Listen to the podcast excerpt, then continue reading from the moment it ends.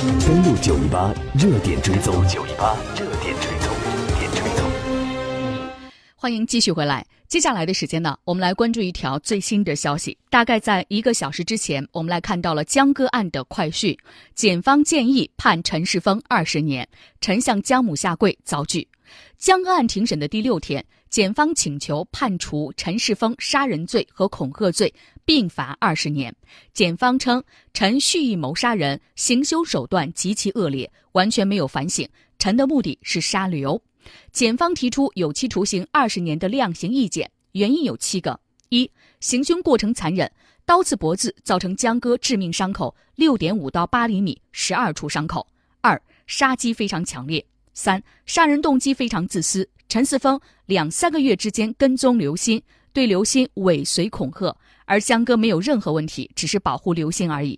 四、杀人结果非常严重，江歌前途无量，并造成江歌母亲巨大的痛苦。五、杀人的计划性，杀人有周密的准备，买地铁单程票、带换的衣服、戴口罩、没有戴眼镜等。六、被告陈世峰不仅杀害江歌，本来准备去杀刘鑫，如果刀刃没有断或刘鑫开门，还会杀刘鑫。七、陈世峰完全没有反省，庭上提出不合理的主张，态度使得江歌母亲备受伤害，道歉很表面。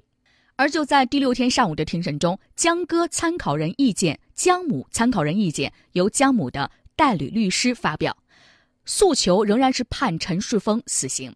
辩方律师否认陈世峰杀人的计划性，认为检方在事实的认定上存在问题，认为刘鑫的供词不可信，继续主张刘星递刀，刘星关门。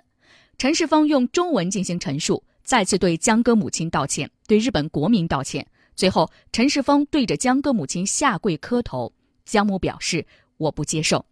这是第六天的有关江歌案庭审现场的情况。检方建议判陈世峰二十年，究竟这个案件将会如何继续下去呢？我们继续带来观察。